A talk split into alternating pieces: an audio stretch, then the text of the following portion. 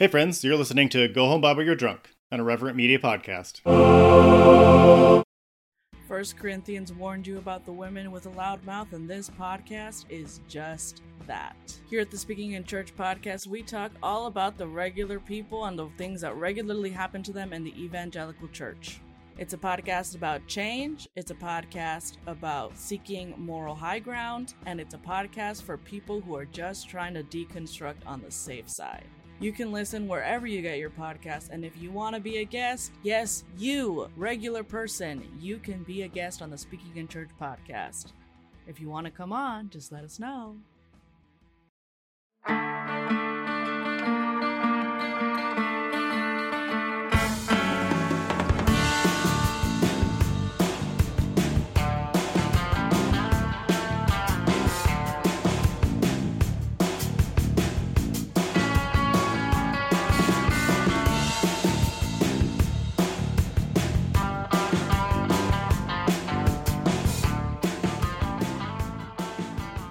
Hey everybody, welcome to Go Home Bible. You're drunk. I started drinking. We we're are talking. We're already a little. We're already a little drunk, celebrating the demise of certain individuals who, yeah. who benefit from colonization. Usually, we talk about the Bible, which has a lot of colonizing in it. If we're going to be honest, mm, true. And we talk about it. Um, the, the O G colonizer's manual. That's not wrong though. That's what they used. Mm-hmm. They all used they all used it. So we talk about the Bible as former evangelicals and how it makes you feel a little drunk if you take it literally. And that's sort of why we like put a podcast together. Anyway, I'm Tori and I grew up fundamentalist and like homeschooled and all that all that good stuff. My parents gave me a book by Michael and Debbie Pearl as my wedding gift. Oh. So, yeah, special times over here for sure. And I'm not, I'm just not about that life anymore. I'm not just not, not the right lifestyle choice for me. I felt called away. I also have a co-host. Yeah, I'm Justin. I, uh, I was not homeschooled. I went to a private Christian school, which is basically like homeschool, but with more socialization. Yeah. It's the same books. Same books. Same things are being taught. Yeah. Exact same thing. My junior year, I think my junior year Bible class was just a Gothard seminar. Like that's all that was. That's all it was. We watched the Gothard Gross. seminar. Gross. Yeah. That's, that's all oh. it was. So that, that was my education. And then I went on to be educated by some fine evangelical institutions. And then, yeah, then that lifestyle Top choice notch. was not for me. I did get a lot of books. I, my parents didn't give me any books, but like the evangelical friends gifting you books about sex on your wedding, like, or at or around your wedding is, yeah. A, I, we had, I had a whole collection of them. It's a theme. And it's like, first of all, none of you people are sex educators.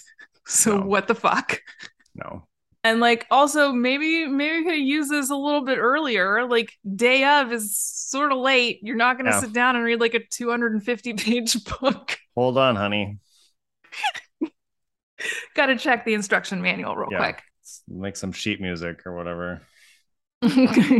Or just play a horrible, horrible song. Yeah. So, but that's not what we were going to talk about. We could talk about it, I suppose, today. But some some horrible crimes are being done. Uh, we're we're just going to have maybe a general English in the England English England intro here, and this week in evangelicalism, religion stuff, whatever. Because there is a tra- travesty happening with English literature. Tori, I don't know if you know, but Amazon got a hold of, you know, the rights to twenty or thirty pages of Tolkien. Like, it's not even the full rights to the Lord of the Rings. They got rights to like the appendices of Return of the King or something. Oh um, so, so they're taking some liberties. But uh, what I just cannot stand is that they have cast people of color in Lord of the Rings, not as orcs. And a lot of white people and white Christian people are are are calling it cultural genocide. That's not how that works. You know, because because Tolkien was creating a mythology for England, even though he was not actually doing that. That's a misquote. So yeah, people are feeling away. And and considering both of us are armchair Tolkien scholars, I figure we actually are qualified to talk about this. That's, oh my gosh, that was so funny. Well, yeah, I mean, I did, I did watch the first two episodes, and I thought they were lovely to look at. It's very odd to me that, like, the entire the entire premise of the story is like multiple races sort of like converging and working together to like do this thing that's going to save all of them, and like people are saying that having a black elf is like having a black Viking, not knowing that like some Vikings were black because Vikings had boats and Africans had legs. Mm-hmm. Like, and Africans also had boats. They go, they went places sometimes, every once in a while. Mm-hmm. They had, like, at I'm the like, time, good chunks of Spain were practically yeah. Africa. Like you can oh, basically no, that was a little, that was a little that was sorry that was a little bit later, but. Yeah. You can basically like walk across the Mediterranean, like yeah. at the Strait of Gibraltar or whatever. It's not like Africa is like a foreign planet. Yeah, it's so it's so weird. And I'm I'm just I'm like I'm sitting here and I'm reading all of these things about like Elon Musk thinks that Lord of the Rings or something something has gone woke, and I'm like, Elon Musk sitting shitting on like an Amazon product just feels like really petty billionaire feud shit to me. Like I don't I don't actually give a fuck about any, I mean, other than the fact that like he's not a Tolkien scholar, he's not a film critic, he's just a dude who's got a bunch of like really insatiable fanboys on the internet. Yeah. But yeah, it's it, it was it was really funny how much of like how much of the defense of they should have kept the cast all white was, well, Elon said. So yeah. That was interesting to me. It's like, well, he's a really smart guy. Like, you know, he's an innovator and he's a inventor and like entrepreneur. And he's, you know, he's obviously like a really good thing. It was like, no, like the we're talking about a man who grew up in the apartheid South Africa. Like he's a goddamn racist. I'm sorry. Yeah. This like, is, just, it's just built into his body at this point. And we, can we dispel the myth that the children of ultra wealthy people are good business people? like, like there was someone that did now, like, again, I don't like to summon him into the chat, but we'll just talk about Donald Trump for a second. The act, his actual financials, we don't know, but some very smart people. I remember this was like early in his presidency, kind of did some forensic accounting on like, this is roughly what we think he has, roughly what we think he inherited. And they're like, realistically speaking, if he would have taken all the money he inherited and thrown it in an index fund, he would have more money today than like he does now, simply because he's failed so many fucking times and not not managed his money well. Like you can be shitty at managing money, but when you have multiple millions of dollars to fuck around with, or billions of dollars even, right? Like you almost can't fuck it up so much that you become a normal person. So like a normal person. Yeah. Like, yeah, I just, I mean, yeah. So the idea that he's just, I mean, and again, like, hey, maybe he made some smart business decisions, got in on certain industries at the right time, you know, fair. That's fucking luck. But, but yeah, like Sorry, that's luck that we care what his opinion is about literature though. Like that, that is the thing that has frustrated me about a lot of people too, like elevate elevated beyond their level mm. of expertise to like become this cultural commentator. I, I think yeah. I think Mike Rowe would be one of those people. Like I think you and I talked about it offline one time. Like Mike Rowe, like as a person, you know, generally maybe advocating or highlighting the dignity of jobs that people don't like to do. Like that's his yeah. niche. Don't get him on Fox News to ask him about the economy. Like that's not like, and so like being elevated as this like cultural commentator when like that's not your niche. And I could say other things about micro too, but I don't, that's, that's not what this podcast is about. Like Dave Ramsey, I feel like is the same way. Like you're like weird kind of like, you know, self-flagellating personal finance information may have helped some people get out of debt. Great. But, it, but that doesn't mean you're qualified to talk about anything else. Uh-huh. So yeah, that we're like, the news organizations are reporting what Elon said about Rings of Power, about how all the men in there are terrible and it's only about women. Like, first off, like I watched it and I was not, I did not feel emasculated. I kind of liked Elrond as a kind of seeing him as a younger character, younger yeah. in the Elvish sense. I actually kind of liked, I liked his little, this is like early episodes, not really spoiling anything, but like, I kind of liked that they talked about how long elves live. And mm-hmm. like his dwarf friend was like, you, I haven't seen you in twenty years. Like, that's a long time to me. Like, like, and then you just like come come to my door asking for a favor, like fuck you, like, you know. And I like it, like, and yeah, and there's black there's black hobbits, there's black elves, there's, you know, like there's people of color throughout, and mm-hmm. I I I will say, as a white person, because um, you're asking my opinion, I think it was early on. Like I white culture is very geared towards a certain kind of accuracy. I say a certain kind of accuracy because we're not actually, but a certain kind of accuracy. So I can see a lot of well-meaning white people that I don't like to use the word. I don't like to accuse people of racism for things like this because I feel like it's unproductive, even though I think it is racist. For someone just to say like, hey, it's jarring for me to see that because that doesn't meet my conception, or that's not quote unquote accurate to the lore. That may actually be true. Like Tolkien may have only envisioned white people populating Middle Earth. Like that may be a true statement.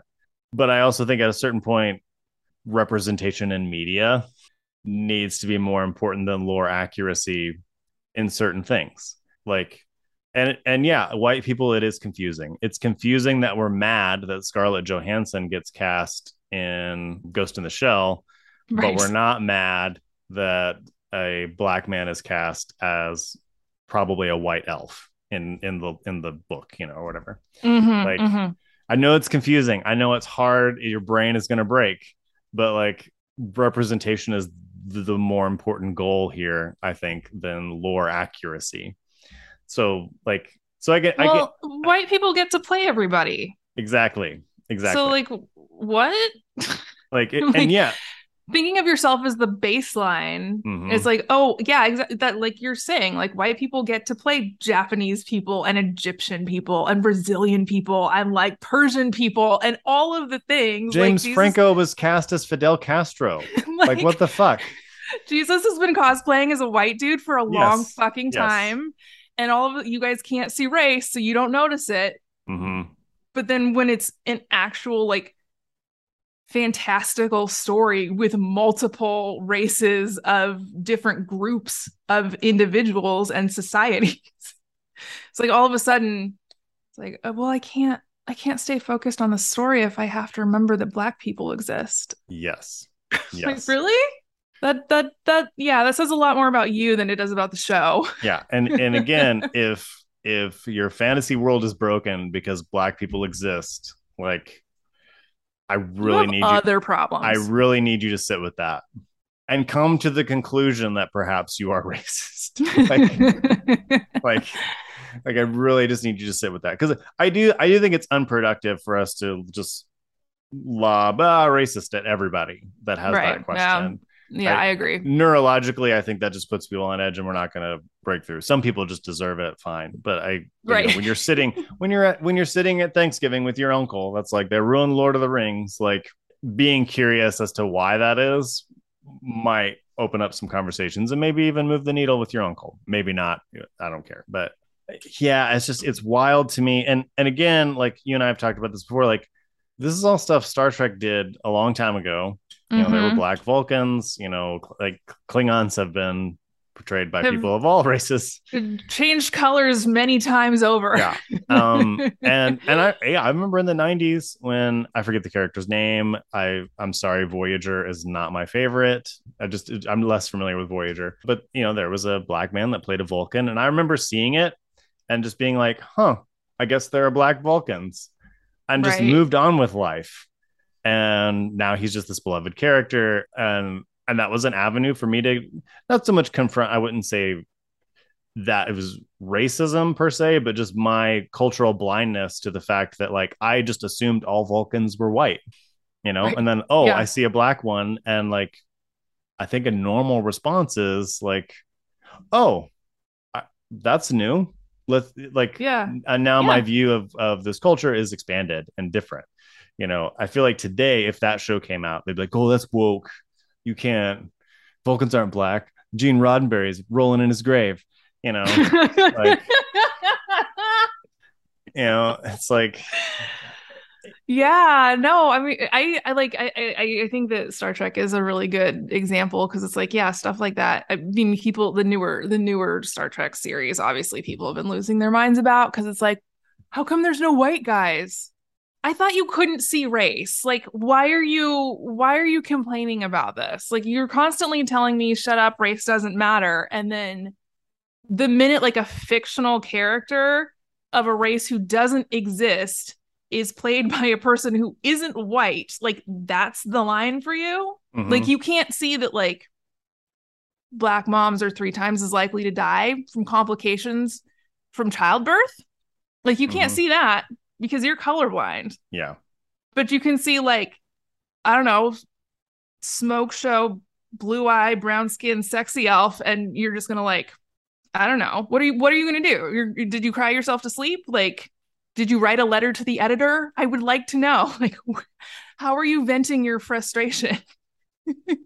What are you going to do about it? And I think that like, that's, that's also another angle that like gets thrown at people of color a lot is like, well, if you're, if you don't like something, like, you should do something about it. It's like, okay, so what are you, just go make, go make Rings of Power on your own and only cast white people. See how that does compared to this one. Yeah. It was fine. Just do it. Just go do that. Yeah. And yeah. And people, people say that about Star Trek Discovery. I'm like, well, Doug Jones is white. Oh, well, yeah, but he's in a costume. Like, you realize how many black people were in costumes, you know, in Star Trek. Oh like, my gosh. Like, uh-huh. I, actually, if I think about it, the original, the Enterprise Next Generation, which had more people of color in it than mm-hmm, mm-hmm. but like all of them had makeup on or their faces covered in some way, you know. And I'm not even saying that, I mean, for the time that was still a very progressive show, I'm not gonna, but it's like, oh yeah, totally, totally. But like, like, oh well, he's he's in makeup, like, well, he's a white actor, do you know, playing an alien, like what do why, you want why is that wrong? Like, or Anthony Rapp, like, well, he's playing a gay man, like, well, white gay men exist, like like I've never seen one. Yeah. Oh, you have, Chet. You have. Yeah, it's just, it's it's interesting. The it, it's just the weird cultural backlash. And again, it's like I, I I don't necessarily care if it's lore accurate to cast a person of color. Like, it's they, a fucking elf. Yeah, it's an elf. And he's doing a sorry. He's, and from what I've seen, he's doing a good job portraying an elf. So like, yeah, like, why is this elf black? Well, it's because they cast a black man to play an elf, like that that's why he's black, like. And so funny. I just, yeah, it's it's it's strange to me that like you can't you can't see race when you're like sliding the application, like applications that have black sounding names on them into the recycle bin. It's like, I well I was just I was just making like the right cho- I was just making the best choice. It had nothing to do with race. And then, but it's like, you can't, you can see it. You're just not owning the fact that like, you've got some work to do in terms of like how you prejudge individuals and like what you assume the best even looks like.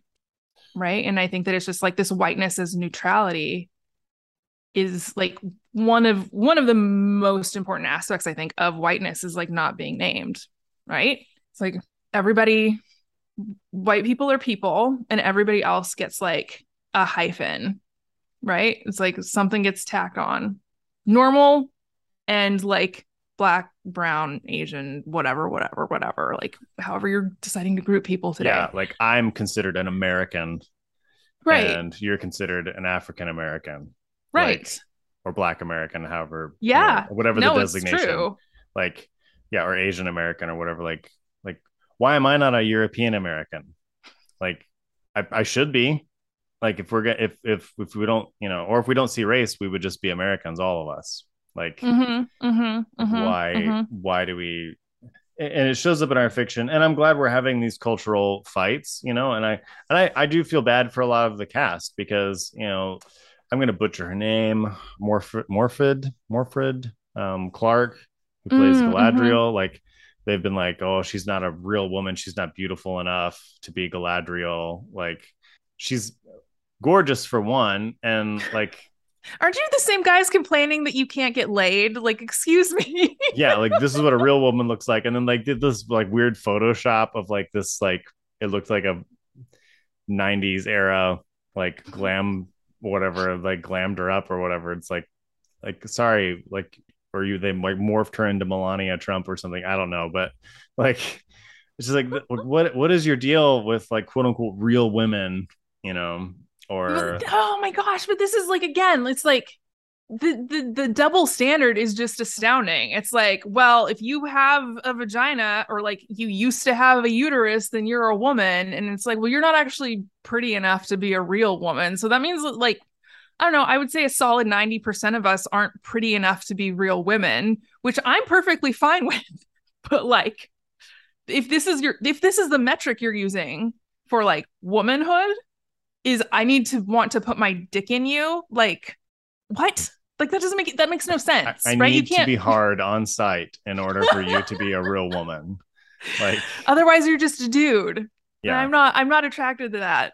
Except for Elon. If he needed a blowjob, I'd do that for him. My oh. wife said it's okay. Yeah. He's, I'm sorry, this was a real tweet. He's, he's my hall pass. Elon is my hall pass. I'm not gay, but I would definitely get but... online and talk about going down on Elon Musk. Okay, buddy. Yeah. My wife said I could do it. Yeah, like mm-hmm. just as a joke, you know, just see if just Elon like, notices. Just as a joke. It's like, yeah, oh my gosh, oh my gosh, his his his people are just astounding to me. But yeah, I mean, I think that the the double standard is what ultimately just ends up feeling. Like it's one, it's it's it's one thing to be like, it's one thing to be dismissed just because it's like, you're not going to take the time to look at me and see me as a human being. It's something else to like look at me and have a conversation with me and just believe that I'm too stupid to see that you don't have a consistent standard here. Like that, that to me is like, something else is something else is going on there, right? Like there's something about like not being seen or indifference, and the, or like as opposed to like you're too you're too dumb to see this distinction, so I'm going to have it both ways. I don't know how you break through that either with some people, I, and yeah. also it's just the what is what have I been told to be mad at today? I think that's some of it too. For sure. Yeah. You that's know, a good there, point. There, there are probably a lot of folks that either didn't know Rings of Power was coming out or they didn't care. They might have the reaction that I had to the black character on Voyager, Tuvok, like played by Tim Russ, where it was just like, oh, like this is a black Vulcan. Uh, okay. But because now we have this internet machine that's like, you need to be mad that there's a black elf played by Ismael Cordova. Like you need yeah. to be mad. Like, oh, I guess I do need to be mad. They're woke. They're coming for Lord of the Rings. You know, like I, I, I, I think there's like a certain amount of. I think we just have to understand that some of this is just like I, I was told to be mad about this, mm-hmm. and I don't even know why. Or you know, Tucker Carlson is mad at it, so I, it must be wrong. And so I, I, I think yeah, there is a certain amount of like yeah, they assume that people of color are too stupid, but I also think there's a certain amount of they don't understand their internal consistency because they don't have any. They don't have any. They're they not. Just, you're not required to if you're white. You don't. No, because you everyone answers to you. Right. Yeah. So it's just whatever, whatever you, whatever you feel like today is is the thing that that goes, and Yeah, I mean, I I remember like I remember watching that that like first episode of Voyager and being like, I remember being like super, super excited. Just like, oh, okay, like Black Vulcan, like I'm really fucking into this. Like this yeah. is this is cool. Like I like as a little kid, I remember thinking, oh wow, that's cool. Like, oh, this is like this is cool. Like this is I'm really glad that they did this. And like I'm I'm I'm I'm being raised in like a I don't know, I guess I would call it like a racially colorblind environment for the most part, with like some casual racism slipped in just because it's like, well, it's just a fact stuff. And even and like just despite like even in spite of my like upbringing and and like the environment I was raised in, that was still something that was like I remember I remember it still. Like I don't remember what year that was like the first episode of Voyager came out. But yeah, I I thought I was like, oh, this is I'm like this is this is really cool. Like I'm I'm really glad that somebody like chose to do this. Like this is exciting. Yeah, this is really cool. I don't know. I think that probably there's some kids watching Rings of Power, I suspect, who feel the exact same way. Yeah. And and it's unfortunate because I think, you know, it, like Voyager came out in ninety-five. Mm-hmm. So there wasn't that internet backlash yet to spoil that moment for you in some ways. Mm-hmm. But you just got to have that. Whereas I think now it's, you know, yeah, I'm yeah, I get to watch Rings of Power, but it has like a half star review on Amazon and thousands of dude bros, you know, review bombing it, and people and Elon Musk, a random billionaire, gets a microphone to say like all this bullshit. And I think that's what that's what's so shitty. Like people don't get mm. to have their own reactions to things anymore. It it's like this curated content monster. That's a, yeah, that's really interesting. That yeah, it's like you're being handed an opinion. Like you might you might. with that, like setting the internet aside, if you didn't have that, like kind of, if that didn't have an impact on your life and like that wasn't something that you cared about and you watched Rings of Power, like maybe you'd come to the same conclusions that like Elon Musk has encouraged you to come to, but you probably wouldn't like, you probably wouldn't go that far. Like you might be annoyed. Right? Like you, you might like Justin, you said it might like feel jarring, but yeah, like this, this being handed this script, like we're mad today about, but yeah, I mean, I do, I don't know. Some of it, some of it just feels like really petty billionaire feud stuff. And they should like, just have a duel on top of a helicopter in the middle mm-hmm. of the Atlantic Ocean and both die. I can't imagine. Because like Elon stands are a lot of time are also Jeff Bezos stands usually. Like if the two of them actually fought and no one was there to tell thousands of dude bros what to think about it, like, they yeah. would learn conflict resolution so fucking fast. Like they would be experts on that shit.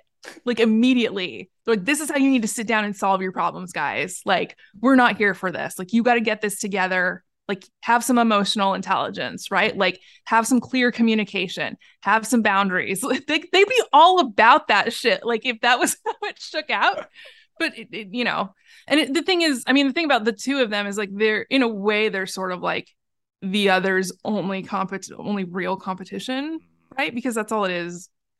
Once you get past like a, a certain comma, it's like in your net worth, it's it's just a pissing contest. It's not about like your lifestyle. It's not your your quality of life can only go up so much, you know. But I kind of I kind of hope that they do start a feud now. Yeah, just, Joe Rogan will be the expert on like here's how you have difficult conversations. Yeah. Difficult conversations with your friends about what they think about Jeff Bezos and Elon Musk. Like, that'll be. We could teach an entire generation of men empathy and listening skills if we yeah. just put the two of those guys in a cage. Yeah, made them fight it out. Made them fight it out. Fight it out, then hug it out. And then they start making out, like, because you could, like, they would be so accepting of L G B T Q I A people if one or both mm-hmm. of them was gay. Well, you know, solved that problem. This is the world that liberals want. Gay Jeff Bezos. So speaking of gay Jeff Bezos, uh, the Queen also died recently. So just trying to make a segue there if we can. I don't oh, know. that old, that old dusty broad. Okay.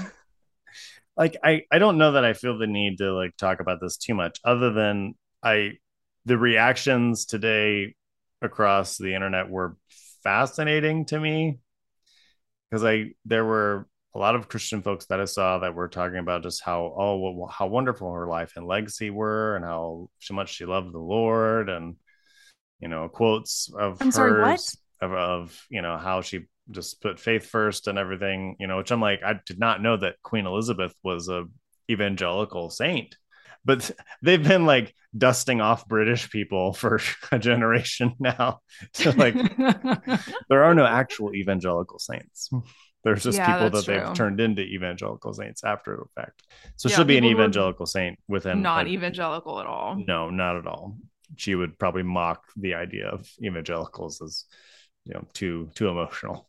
Uh, but um, I just, but then like you, you had Irish Twitter and to a lesser extent, Black Twitter and just indigenous Twitter in general, just being like, yeah, that dusty old colonizer died. Like, I don't care. Right. Like, so. Yeah. yeah, I think it's, I do think it's really funny. I mean, t- I did see like, I did see a tweet that got, had a, I think it had over a thousand retweets and I saw it that was just like, you guys are all trying to hold the Queen responsible for like all of colonization when, you know, she oversaw like the most decolonization of any monarch ever. And it's like her quality of life did not go down. Like when, when, when did the crown ever make restitution for any of the damage that they did? It's like withdrawing troops to me is not a it's it's harm reduction, sure, but you've already you've already put the harm in. Like, yeah, that's like removing the knife after you stab somebody. Like, right, exactly. It may actually do more harm than good, depending on where you stuck it. Yeah, yes, yeah. Um, I yeah, I, I kind of like I subtweeted that a little bit because I was just like, oh, okay, well that seems a little bit weird to me, but it wasn't. My my framing isn't like she's personally responsible for like politics in the U K or the actual like decolonization of like the British Empire slowly just closing up shop mm-hmm. as time goes on. But you, what I what I ended up what I ended up tweeting about it was I was like, if you're the descendant of colonizers and you materially benefit from your ancestors' theft, then I also hold you morally accountable. Like, you're the steward of their accumulation through violence. And, like, I decolonized some stuff. Like, go make yourself a cookie. I don't fucking care. You know? It's like, right. That's, I, I think, I think it's really interesting that you did the, like, the stabbing kind of analogy. I, if I recall correctly, Malcolm X really liked that one, too. Um, it's like, if you, if you have a nine-inch knife and you stick it in my back and then you pull it out six inches, that's not progress. Yeah. I butchered yes. that quote, but that's exactly, yeah. that's like that's the exact said. sentiment. And yeah, I was, I was thinking about, I, I was thinking about today.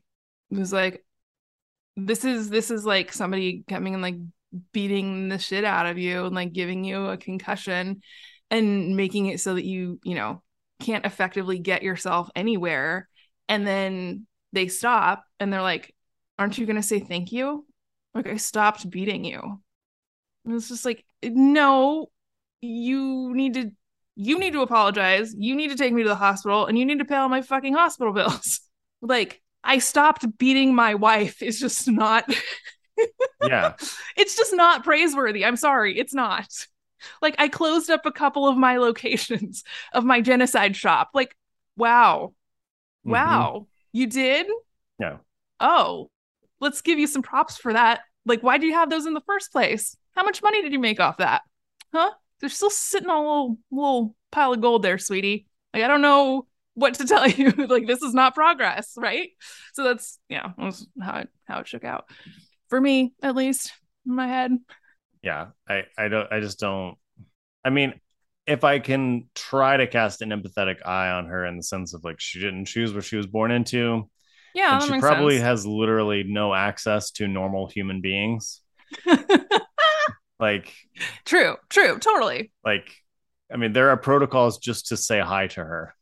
Like, like I just like imagine the human being you have to be to like, totally. Like no one can just say hello to you, like because respect looks like this really intricate thing that we've pulled together to make it so that certain people don't get to have access. Right? It's like you have to look a certain way, you have to talk a certain way, you have to you, you have to not be of a certain like socioeconomic status mm-hmm. in order to even, like you're saying, in order to even communicate with her, right? And it's not, it's not, to me, it's not really about like Queen Elizabeth, like the like the entire the entirety of of of the monarchy are beneficiaries, right? It was it wasn't like it was just her or like she did the most harm. It's like, well, you. N- I, I understand that those things aren't true, but it's like you you're this you're you're the steward of this accumulation, and it's like you got it's you got to give it back at some point. Yeah, and like yeah, they say like, oh, she did more to modernize the monarchy than anyone else, but like to me, modernizing the, the monarchy is like not having one. Like yeah, you and I were saying like like they're billionaires on their own. Their their family will never be yeah. poor. Yeah.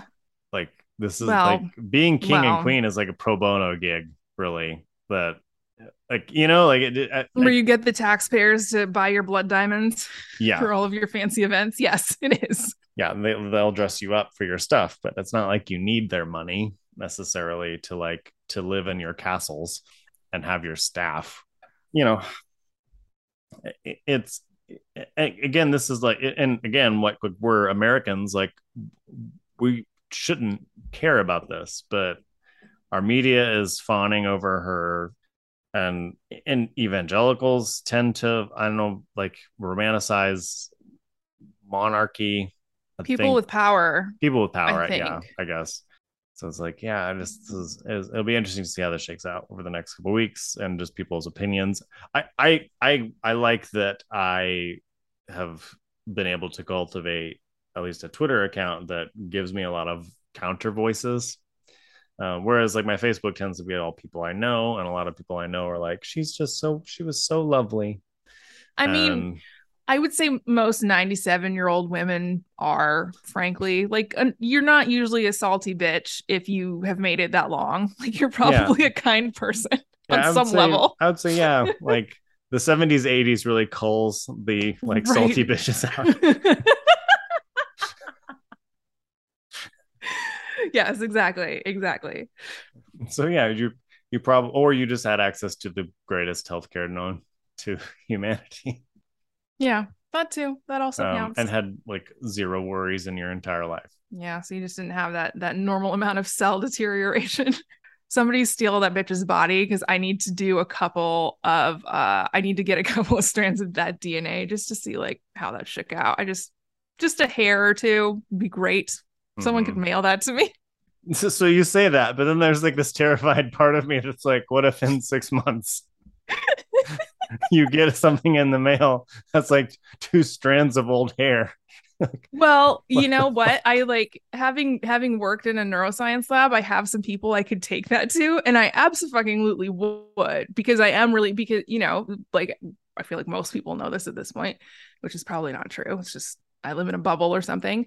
Like stress causes like deterioration yeah. on on your cells, and and that deterioration can lead to changes in gene expression, right? Like yeah. what we call epigenetics. And I just really want, I just really want to know like how stressed of a life she had. And like her, her D N A would probably tell us some things. A lot of luncheons. So, all right, well, uh, let's, uh, let's take a break for some capitalism, and then we'll get into our metaphor for why it's awful to accumulate wealth. The story mm. of Achan. feels, feels fitting. First Corinthians warned you about the women with a loud mouth, and this podcast is just that. Here at the Speaking in Church podcast, we talk all about the regular people and the things that regularly happen to them in the evangelical church. It's a podcast about change, it's a podcast about seeking moral high ground, and it's a podcast for people who are just trying to deconstruct on the safe side. You can listen wherever you get your podcasts, and if you want to be a guest, yes, you, regular person, you can be a guest on the Speaking in Church podcast. If you want to come on, just let us know. All right, and uh, we're back. So thanks for taking that little capitalism break. I'm sure, I'm sure the Queen appreciated it. So if you would like to get access to ad-free episodes or just support the show beyond just the, the random tidbits that capitalism throws our way, you can join our Patreon, patreon dot com slash go home bible. That will also get you access to our Discord, where you can talk about the show, talk about just life, things like that. And you can find out more about that there. Also, we're in a patron drive. We're trying to get more and more patrons uh, for the show, just help cover expenses and things. And we hope to do a listener, a listener supported hangout in uh, Washington, D C sometime, maybe in the fall, winterish, perhaps the spring. It's T B D as to the time, but yeah, we don't have to make any plans yet. We we need a few more patrons to help us out with that. And if that is not you, just financially you can't do it, that's fine. That's, but if you would uh, could share the podcast with somebody or give us a five-star review on any platform, that'd be greatly appreciated. So today we're going to talk about the sin of Achan. Not really a party. I think maybe that series is over, perhaps, because it's not really, well, it's still kind of summer, but somebody had a party, at least for a brief period of time, and then it came to an abrupt end. As as parties with the Lord in, in proximity to the Lord often do. That's true. It's really good till the Lord shows up. Uh huh. And then it's like, oh, we're all in trouble now. Cool. Somebody's somebody's going to die. So I, I don't know about a drinking game for this one. Actually, I, here's here be an interesting drinking game, because when I reread this story, I found this to be fascinating.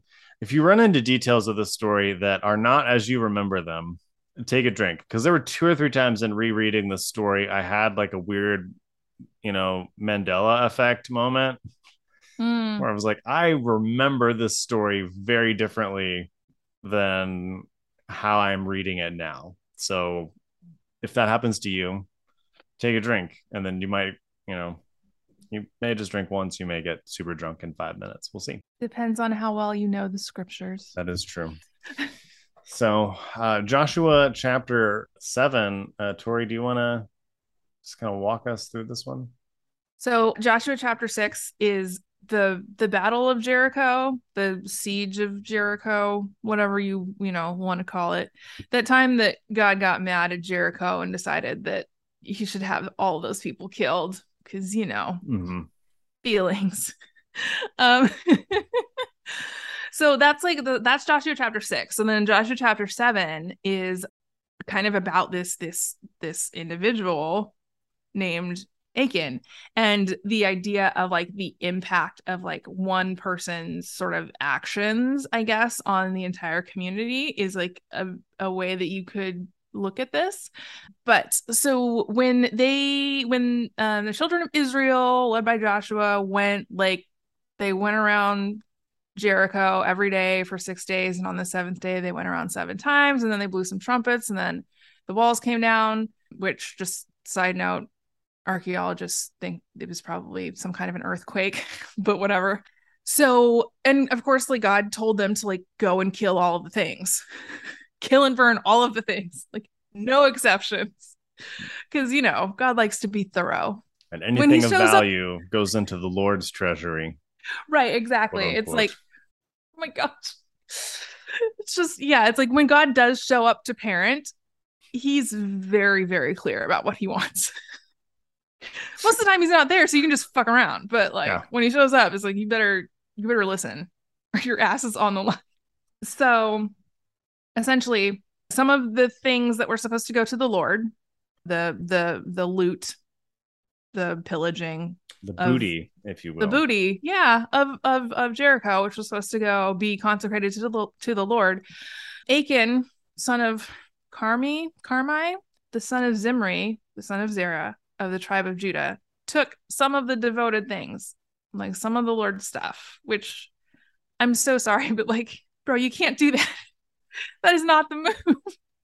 I love it, I love it, and the Lord's anger burned against Israel. Right. Right. I'm like, well, Oh my gosh, God also has poor vision. Can't see who's doing what. Just like, go kill him, go kill him, whatever, kill whatever, all. I don't whatever. care. So they're like, I guess, kind of camping out near near Jericho, because that's where they're collecting all the stuff, all the gold for God, because God is a tacky bitch. She loves gold. And so they're like, we have to go fight this other, this other town. Ai is how we pronounced it growing up. And so Joshua sends some some spies out to go check out this town of Ai, because they're like, we just we just conquered all of Jericho. Like, we're feeling pretty good about ourselves. Let's go get some other shit, right? And so the spies go out to Ai. They come back. They're like, these people don't really have much by way of an army. Like, we don't have to send our entire army. We can send a couple thousand men. Like, this will be over in forty-five minutes. Like, you know, mm-hmm. you're you're you're not even going to miss your show tonight. Like, it is just a very kind of like, oh yeah, we got this. And so that's kind of what happened. three thousand members of the, of the Israelite army went to Ai uh, to like take over the city. And the men of Ai somehow, magic, pulled pulled one over on him and rem- managed to defend their own town, which, you know, it's like, if you know the area versus someone who doesn't know the area at all, it makes, makes some sense. So the men of Ai killed, the Bible says, about thirty-six of which, the Israelites, like, approximately. Like, if I'm going to battle with three thousand men and I only lose thirty-six, that's that's actually not bad. It really isn't. It I wouldn't really call isn't. that getting my ass handed to me. Like, I mean, it kind of sounds like they just got spooked. Yeah. They're like, oh, nobody was supposed to. Oh, oh, no oh. one was supposed to die. Right. People like, die in war. That's the other team's job. That's not our job. Yeah. Um, the Lord per- makes casualties on our side not happen. Right. Exactly. Exactly. So the men of Ai defended their town. They chased the Israelites. It says, from the city gates to the stone quarries, and struck them down on the slopes. And so, uh, yeah, the Israelites were very afraid. It's, I don't know why this, the Bible's like includes this random stuff, but it says at, at this, which I guess is like at this news, the hearts of the people melted in fear and became like water, which, so their hearts were ice. Like, what else melts and becomes water? Joshua, real upset, real distraught about this. He is like tearing his clothes off. He's screaming. He's like talking to God, because he goes to the ark and he's just like lost his cool. He's like, why, why did you do this? Like, this isn't, this isn't what we agreed to. Like, you told us to like conquer this entire place. So, excuse me, Lord, like, can, can I have a word? And uh, he, you know, all the, the elders of Israel are also like in mourning for, for this situationship that, that went down of, I don't, it's just, it's just, it's, it's, it's one percent of your guys, which I understand, like, y'all know each other. Like, that's sad, but you're trying to do a genocide. I'm not that sad for you. Yeah. Like, that's like, not usually where my, my empathy goes. If you accomplish what the Lord is telling you to do, like, you will have killed everyone. Like, sorry, I don't like. You're the baddies. Yeah. You're the colonizers here. Uh-huh. Like, uh, yeah. So Joshua has this big old conversation. He's like, why did you even bring us across the Jordan River? And you just like delivered us into the hands of our enemies. You're going to let them destroy us. Like, we should have stayed on the other side of the Jordan. We wouldn't have had this mess. Like, I'm really pissed off, but like, you didn't come through for us. And um, now all of the Canaanites are going to hear about the fact that, like, you're not covering our asses, and they're going to come for us. And like, we can't actually do this without supernatural intervention. And and then at the end, he like drops like, how's that going to make you look? Like, like, oh my God. So much of like, their relationship with God is just manipulating God into doing the right thing. Uh-huh. Like, for them. For them, for sure. But it's like, it, it's like, well, it's like talking to a narcissist. Like, you have to m- appeal to their like, like, oh, this is going to make you look good. to do mm-hmm. this semi-decent thing. Right. It's like, you have know. you thought about how you look if all of us get killed? Yeah. Like, you look like the negligent father you are. Yeah. Like, you commanded us to go kill all of these people. Now help us kill all these people. So the Lord actually, you know, he he he decides to show up one of one of the times, and he he but he starts yelling at Joshua, and he's like, "Stand up! Like, what are you doing on the ground? Like, quit groveling." It's like, the reason that I didn't protect you is because Israel sinned and they violated the covenant, and I'm just in my feels about this. Like, they've taken some of my gold, and I'm just that's not cool. Like, they don't need it. I need it as a deity. Gold is mine. He's like, they've taken the devoted things they have stolen, they've lied, and they've put them in with their own possessions. And by Israel, I think the Lord means Achan, because he's the only dude that gets named. Yeah. Or maybe he was the ringleader. Who knows? And he's like, that's why Israel could not stand against their enemies. They turn their backs and run because they have been made liable to destruction. I will not be with you anymore unless you destroy whatever among you is devoted to destruction. So from one perspective, I, I kind of get this. Like, there was supposed to be some fairly, I don't know, I would I would say equitable distribution of stuffs in Israel. Not for everything, obviously, but for a lot of things. Yeah. So it's like, you know, you're you're stealing from, like, the community pool of resources here, right? It's not like you like you're kind you're kind of stealing from everybody.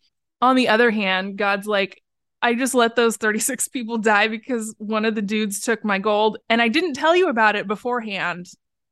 I just yes. watched. I just I watched, and then you groveled in front of me, and now I'm like, get up. It's because you sinned. Duh. Like, can't you read my mind? That's yeah. which, again, it's like narcissist shit. It's like, yeah, like, read between the lines. Yeah, come on. Seriously. What? Like, so then obviously the Lord just led them straight to Achan, right? Yeah. So there's this whole hullabaloo about what's I did not what's... remember this at all. this, um, yeah, the next I d- half I did... of the story is not how I remember this story at all. Oh, that's so funny. Yeah, I, I didn't remember precisely this. I think maybe I blocked it out because the end is sort of horrific. Traumatizing. Um, and I was a child.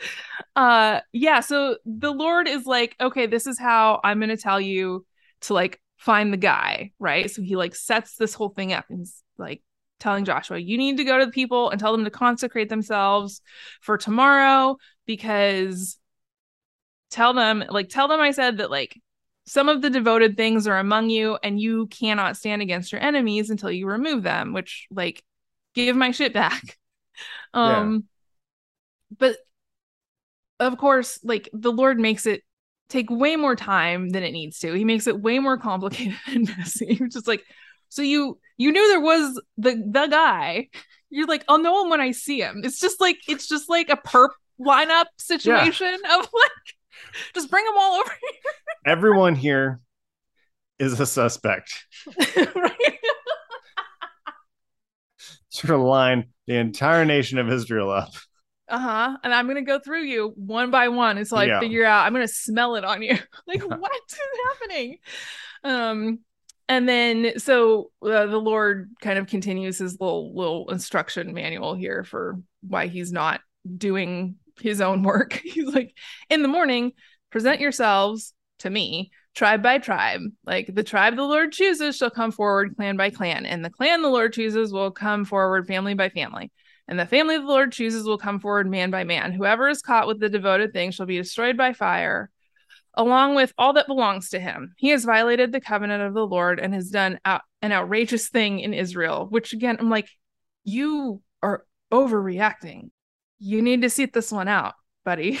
Yeah, you got enough gold. Take your meds. Like, why are you not in therapy? You can afford it. And so, you know, Joshua's like, okay, I guess, like, we'll we'll do the thing. So the next morning, like, Joshua lines up everybody in the country, which, according to evangelicals, is like a million people, yeah. right? And uh, so easy it's a pretty easy a task, right? It takes a day. So let's see. Israel calls up all the tribes. Tribes come forward. Judah's chosen. Then all the clans of Judah come forward. And the Zerahrites were chosen. And then he had the clan of Zerahrites come forward. And Zimri was chosen. And Zimri's Achan's dad. Um, and so Joshua had his family, Zimri's family, come forward man by man. And Achan, oh no, it wasn't his dad. Achan, son of Car- Carmi. Carmi? Carmi? Whatever. Yeah. Son of Zimri. Uh, son of Zerah. Of the tribe of Judah was chosen. This is kind of funny. It's like a lot of, if you think about it, a lot of the Bible is actually a phone book. Like, yes. Here's how you find somebody you want to stalk. Cool. Yeah. Take that. Okay, there, that son, this son, this son. Oh, that's where they live. Got it. um, right. You remember how, like, by process of elimination, you figured out what your friends, like, you met that one person and you figured out what their telephone number was. Yeah. Yeah, like um, d- dorm room stuff. Uh-huh, like, uh-huh. like, oh, okay, you live on this floor. Okay, I know what your phone number is now. Right. Yeah. Um. So then Joshua says to Achan, uh, which I I've never I never understood this intro part, but he says, "My son, give glory to the Lord, the God of Israel, and honor Him, and tell me what you've done.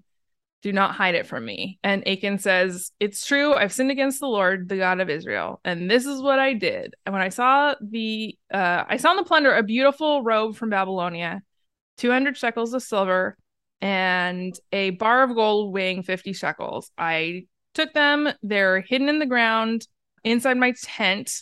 So he put up his tent on top of it, which is, like, nice, with the silver underneath. And so Joshua sends some guys out to, like, go dig up his tent. And um, yeah, he they found they found all the all the booty that Achan had stolen, and so they bring it all back to Joshua, and it's Joshua and all the Israelites, and, like, spread them out before the Lord. So I guess they, like, take him to the ark, or proximate to the ark or something, and then Joshua, together with all of Israel, which, again, it's like you're coordinating a million people without cell phones. That's not happening. Took Achan, son of Zerah, the robe, the silver, the gold bar, his sons, his daughters, his cattle, his donkeys, his sheep, his tent, and all that he had to the Valley of Achor. I don't know if I pronounced that right. And Joshua said, "Why have you brought this trouble on us? The Lord will bring trouble on you today." And uh, yeah, and then Israel, then they were all stoned to death. Yeah, him and his entire family and all his animals. Because God's having a normal one. Like, why? I, why? Like, I thought so. I don't know why. Mm-hmm. I thought, like, the earth opened up and, like, ate him and his family, and the that's another guy. That's another guy that God gets pissed at. Oh God! Like, it's like trying to remember all the deaths in Game of Thrones or something. Like, right, I right. Just, it's like, like there's you can't keep them all in your head. Yeah, like, but like, in spite of the fact that this is awful. Like, mm-hmm. this does go to show that, like, generation, not generational, but, like, accumulation of wealth, the ill-gotten gains, benefits more than just the person that did it. You know, I mean, it's the consequence is terrible. I wouldn't suggest that we go around stoning people, but no. Like, embedded in the text is the idea that, like, when you do a when you do a, a little a little stealing, it benefits more than just you, and then maybe restitution is owed for that. Now, silver, like, it's like a pound and a quarter of silver, which is a lot of silver, but, like, not something God should have his panties in a bunch over. No. Like, and I'm, it, yeah, and it is horrific.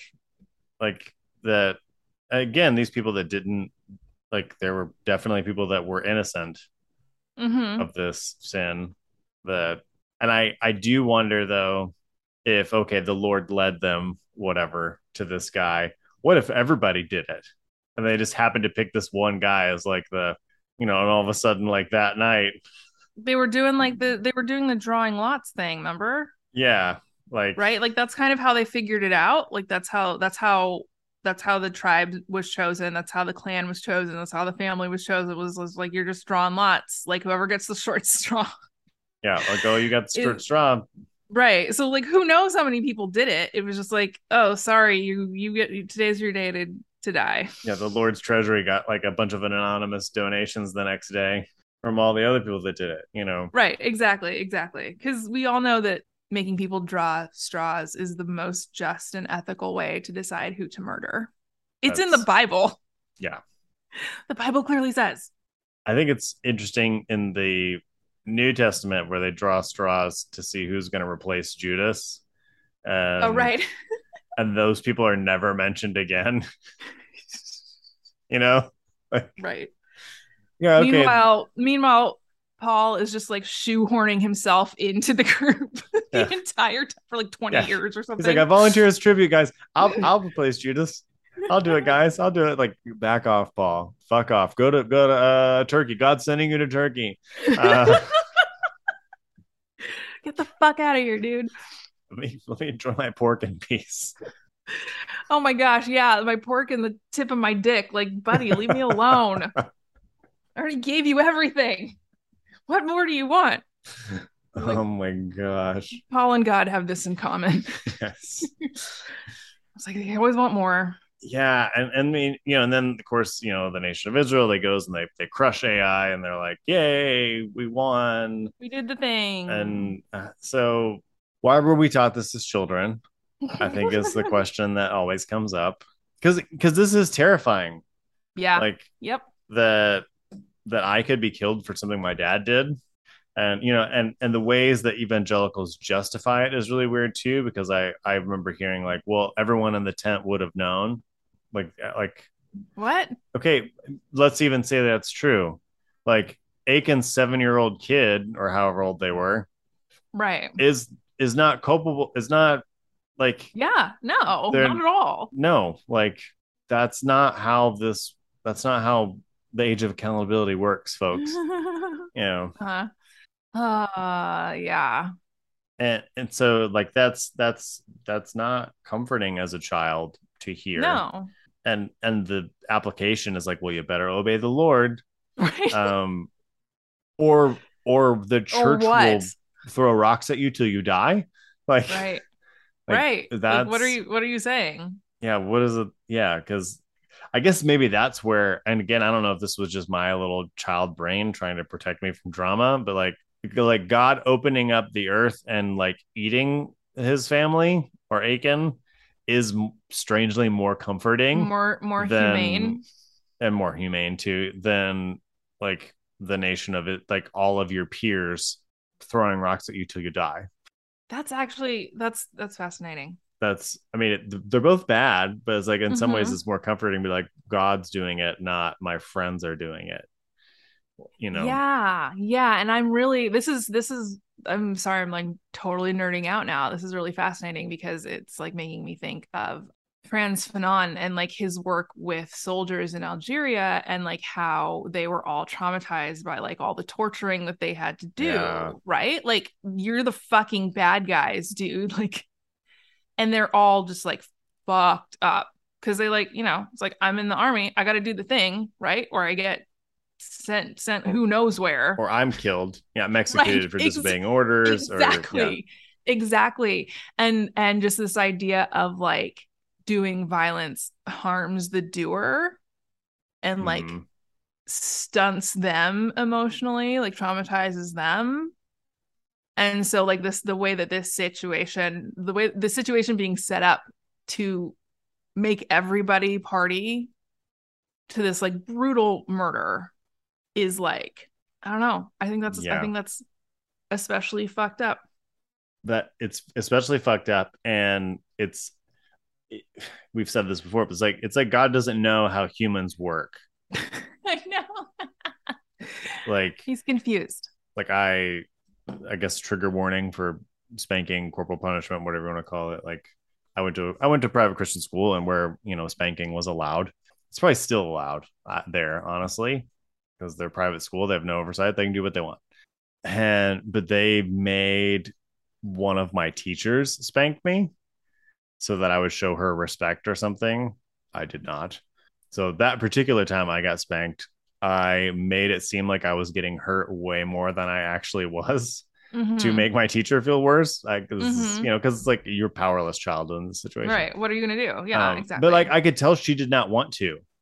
Like hmm. I could tell, like, I do not want to do this. And her, my principal was telling her to do this. It's just a very awkward, awkward situation for everyone yeah. involved. Yeah. Like, and so it's like, so you're making it a part of her job, which she probably did not sign up for, right. to spank this child so that they'll respect her more. Like, this is your brilliant plan. And I can tell you got it straight from the pages of the Bible, sure. Right. But like, no one walked out of that having any more respect for anybody. No. Like, no. Like, no one did. Like, mm-hmm. and and that's, to me, that's, I mean, that that's happened many times. Like, I, I have a lot of friends that went to that school that were like, yeah, like, I got lit up many times in that principal's office. Like, I mean, in that instance, I got off pretty easy because someone who didn't want to spank me was spanking me. Like, that, you, you, it's still, it's like, this is, like, you're just perpetuating so much trauma and weirdness. Mm-hmm. Because yeah. the book that you're telling everyone, like, is like the manual for life, doesn't know how humans work, or doesn't care. Right. Like, right. You know, we'll just perpetuate violence on other people because that, that's healthy. I mean, I guess it trauma bonds people. I bet the nation of Israel was very trauma bonded after having to kill this person in cold blood. Because like, there's no trial. There's like no like judiciary process that we know of. It's just like, take him to the field. Take him into the field and throw rocks at him till he's dead. Like, okay. Like, and I mean, even just imagining this scenario, like, we've got to gather rocks, like, right. Like, and we all got to throw them. And we, okay, actually, like, logistically, this doesn't make sense to me now that I'm thinking about it, because it's like, it was his whole family. Like, imagine the number of rocks you need just to like cover one dude in rocks. That's not, it's, it's, it's a lot. I'm sorry. Like, you yeah. need your own like quarry operation to make this happen. Yeah. And, you know, and it's, and it's like, it's, it definitely was one of those stories, like, to this day, this is called the Valley of Achor. This Acor. Is why. So um, like, and this is some interesting myth making too, because mm. like, I could see people maybe traveling, an invading army traveling in, or just people like asking questions about like, why is there this hollowed out city somewhere that was destroyed by an earthquake? Oh, well, we did that, you know, like we'll, we're, we'll take credit for it. Like this, you know, or here's this really weird rock formation. Oh, well, here's a story about that. Yeah. This is where we all killed somebody. You know, I mean, I don't, I've never been here before at this place. I don't know if it still exists, but I, it, my guess is just to, like, it's probably like stones way too big for a person to carry. Mm-hmm. Like, it's just probably a big fucking pile mm-hmm. of rocks mm-hmm. that like, this is the story that we're going to tell people about. And the moral of the story, I guess, is going to be obey the Lord. Like, it's still threatening and violence. It just, it's a different kind. So it just, there's so much of this, these stories that feel very much like we ran across something and this we will made be a story about it. No, I mean, this... not, not even intentionally. Yeah. Right. It wasn't even like, it wasn't even like an intentional thing of like, this is just like, you know, there's, there's, there's not a lot to do other than trying to find food. So for a lot of the year, like, you're telling a lot of stories, right? And you're spending a lot, a lot of time in like very close proximity to people, because that's the only way to stay alive. So yeah, in, in terms of, in terms of that part of it, like, that makes, that makes a lot of sense.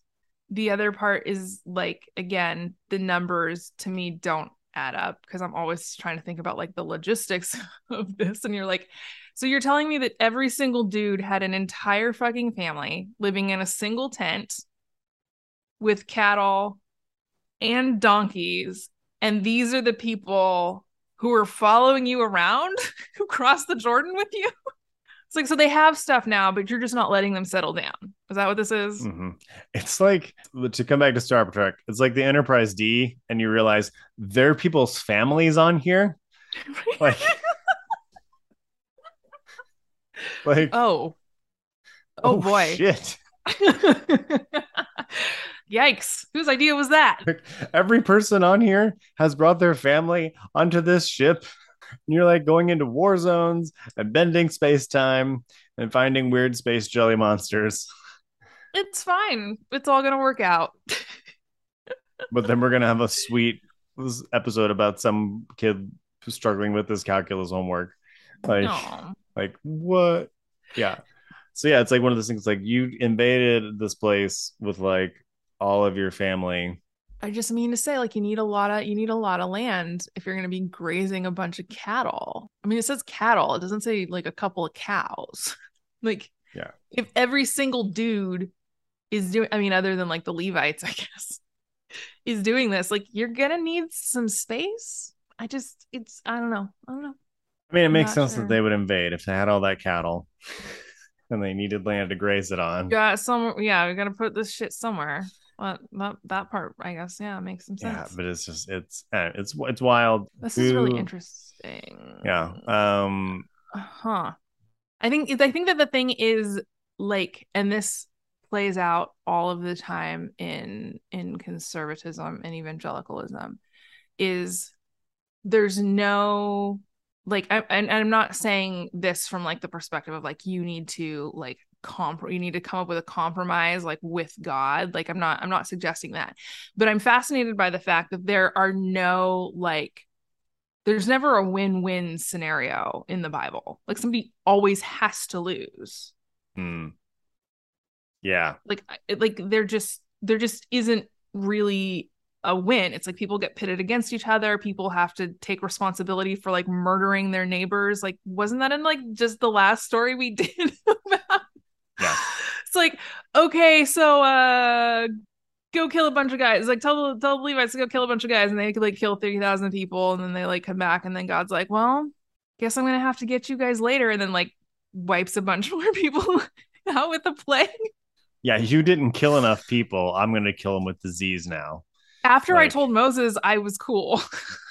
I don't yeah. know. I'm just I'm really fa- I'm really fascinated by this, right? It, it's like there isn't the restitution story here at all, but there's also not like, there's no, there's no path given to like forgiveness. Right. And there's no, there's no option to like make amends that somebody rejects and is like, no, stone me and my family to death. Right.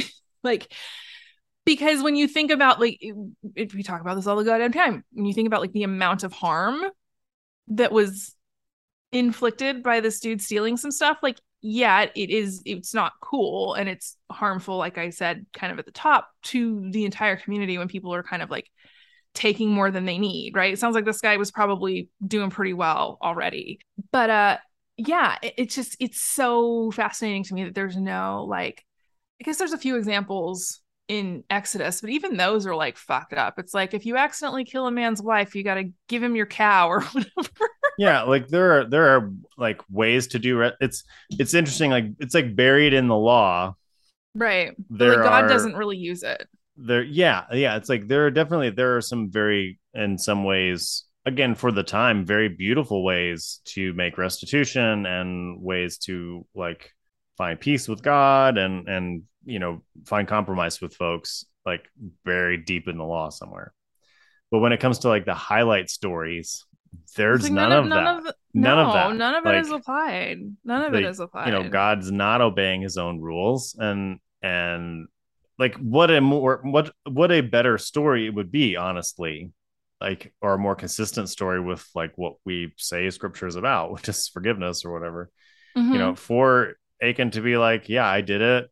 And, you know, like, I'm confessing and here we go. Like, and again, it's ancient Near Eastern literature. We don't necessarily have right. tone, you know, because mm, he could have been mm-hmm. defiant. Like, I'd fucking do it again. Like, right. Totally. Okay. Like, well, that's, yikes. That's different, but we don't uh-huh. necessarily get that in, in the text. It's just that, you know, I did that thing. Mm-hmm. Like, and, and mm-hmm. he confessed. He didn't have to confess. You know, like there's not a, yeah, you know, he doesn't doesn't have to.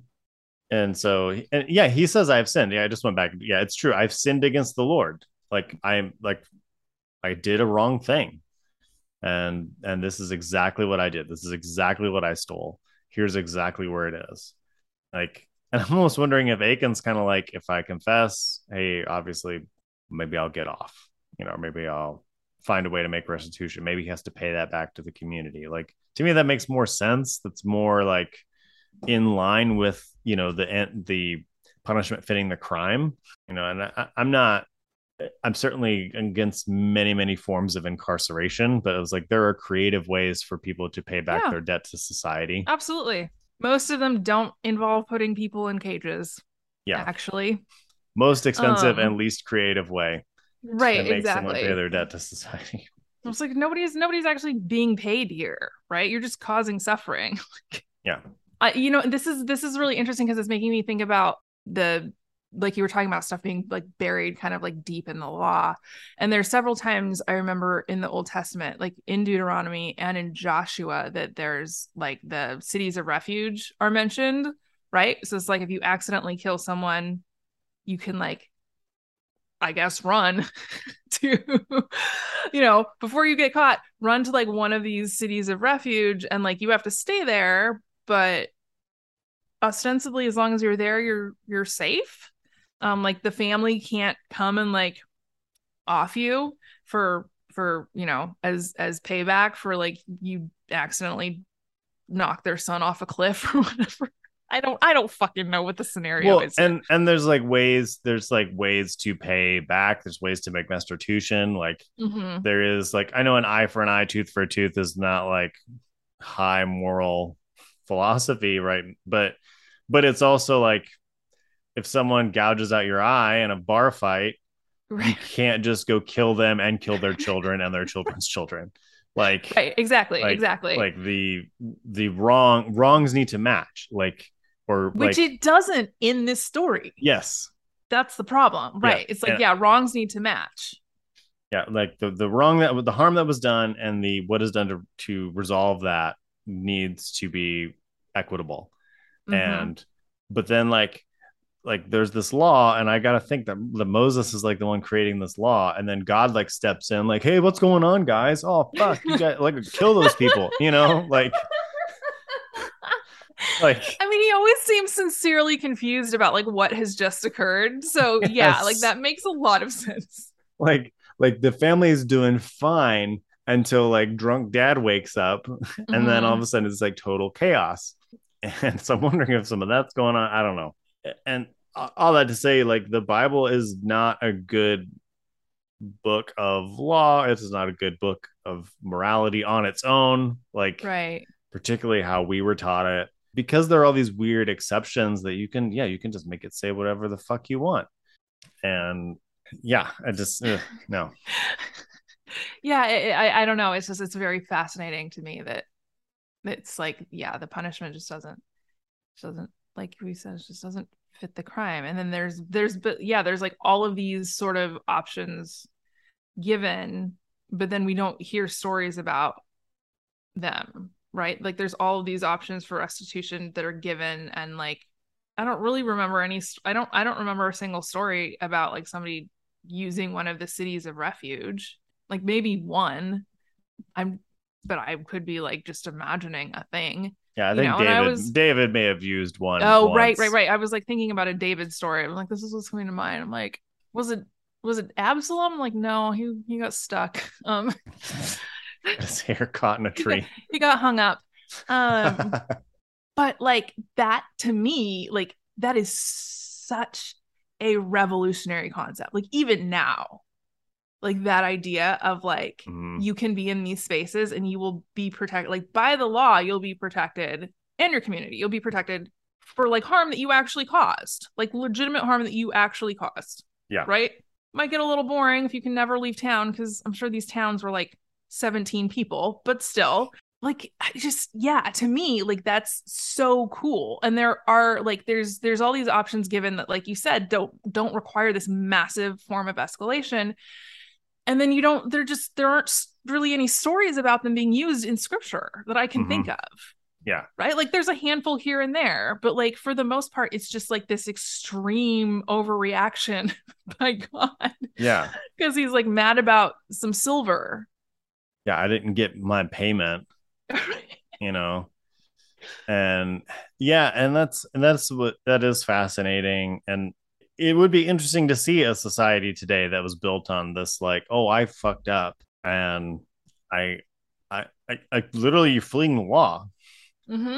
but I'm immune oh. in this space um, right. from, from harm, from legal consequences, you know, um, yeah. you know, I mean, Republicans call them sanctuary cities, you know, um, And, th- th- Even and then that's it's a... like, you're not completely safe in those spaces. No, you're not. By any stretch. No, you're just, we're not going to enforce certain laws against you.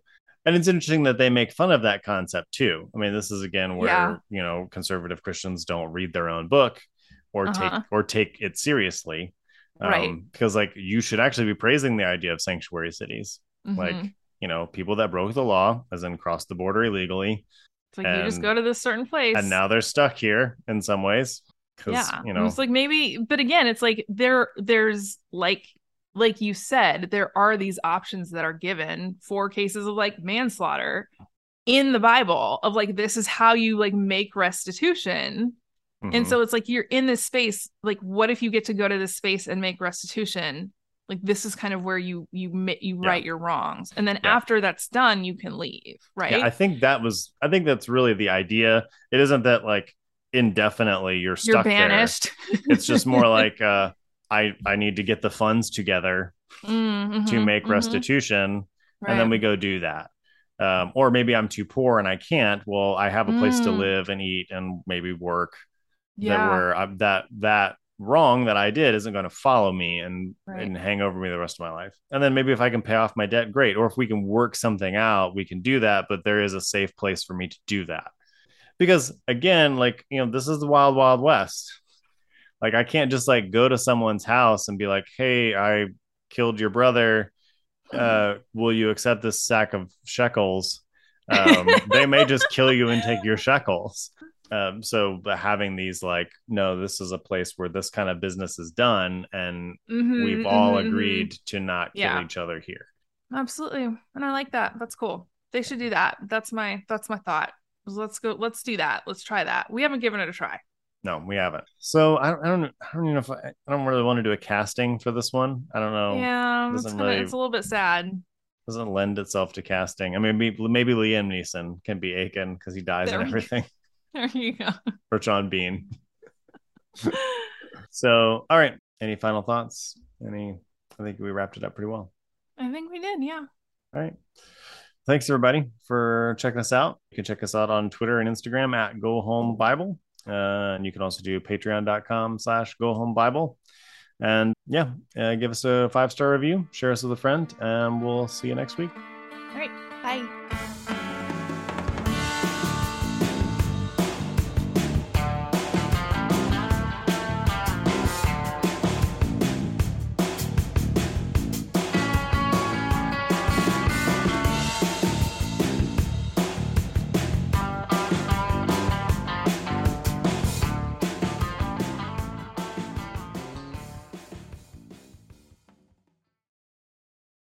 First Corinthians warned you about the women with a loud mouth, and this podcast is just that. Here at the Speaking in Church podcast, we talk all about the regular people and the things that regularly happen to them in the evangelical church. It's a podcast about change, it's a podcast about seeking moral high ground, and it's a podcast for people who are just trying to deconstruct on the safe side. You can listen wherever you get your podcast. And if you want to be a guest, yes, you, regular person, you can be a guest on the Speaking in Church podcast. If you want to come on, just let us know.